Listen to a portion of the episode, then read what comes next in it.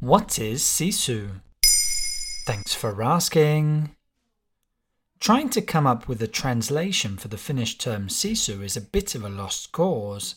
Rotten Tomatoes described it as a white knuckled form of courage and unimaginable determination in the face of overwhelming odds, while the BBC has defined it as strength and perseverance in a task that for some may seem crazy to undertake, almost hopeless. It's not exactly the same as resilience, because that comes after a setback, and it's not perseverance either, which is more linked to a long term goal, whereas Sisu really relates to a given moment in time. It could be finding the strength to have a complicated discussion with your manager at work, for example, or attempting to resolve a conflict. Sisu is based on honesty and respect to oneself and towards others.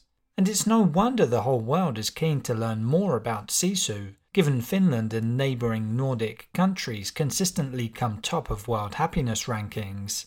So, where does it come from? The word sisus in Finnish literally means guts, which is probably as close of an equivalent term as you could find in English. The linguistic origins go back to at least the 18th century. Sociologist Emilia Lahti gave a TED talk on the subject in 2014, which had close to 40 million views at the time of recording. Lahti explained how the start of the Winter War is often referenced when talking about Sisu. The year was 1939, and the Second World War was about to break out. The Soviet Union invaded Finland, with the Finns outnumbered threefold by two and a half million Russian soldiers. Nevertheless, they decided to fight. Against the odds, they managed to resist and remain independent. In 1940, the Treaty of Moscow was signed. The New York Times famously ran a headline reading, Sisu, a word that explains Finland. The country and its people quickly gained an international reputation for bravery and May 2023 will actually see the UK release of a Finnish American historical action film depicting the Winter War. Before being released in Finland in January, it debuted at the Toronto Film Festival in September 2022 and won a number of awards at the latest edition of the Sitges Film Festival, including Best Film. What are some examples of people who personified Sisu?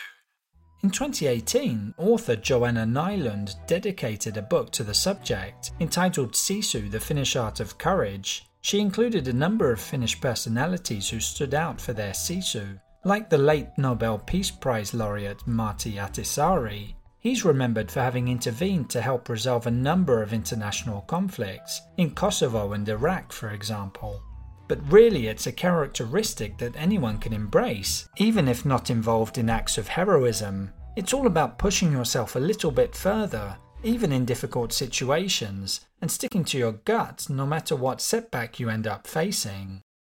There you have it! Now you know what Sisu is.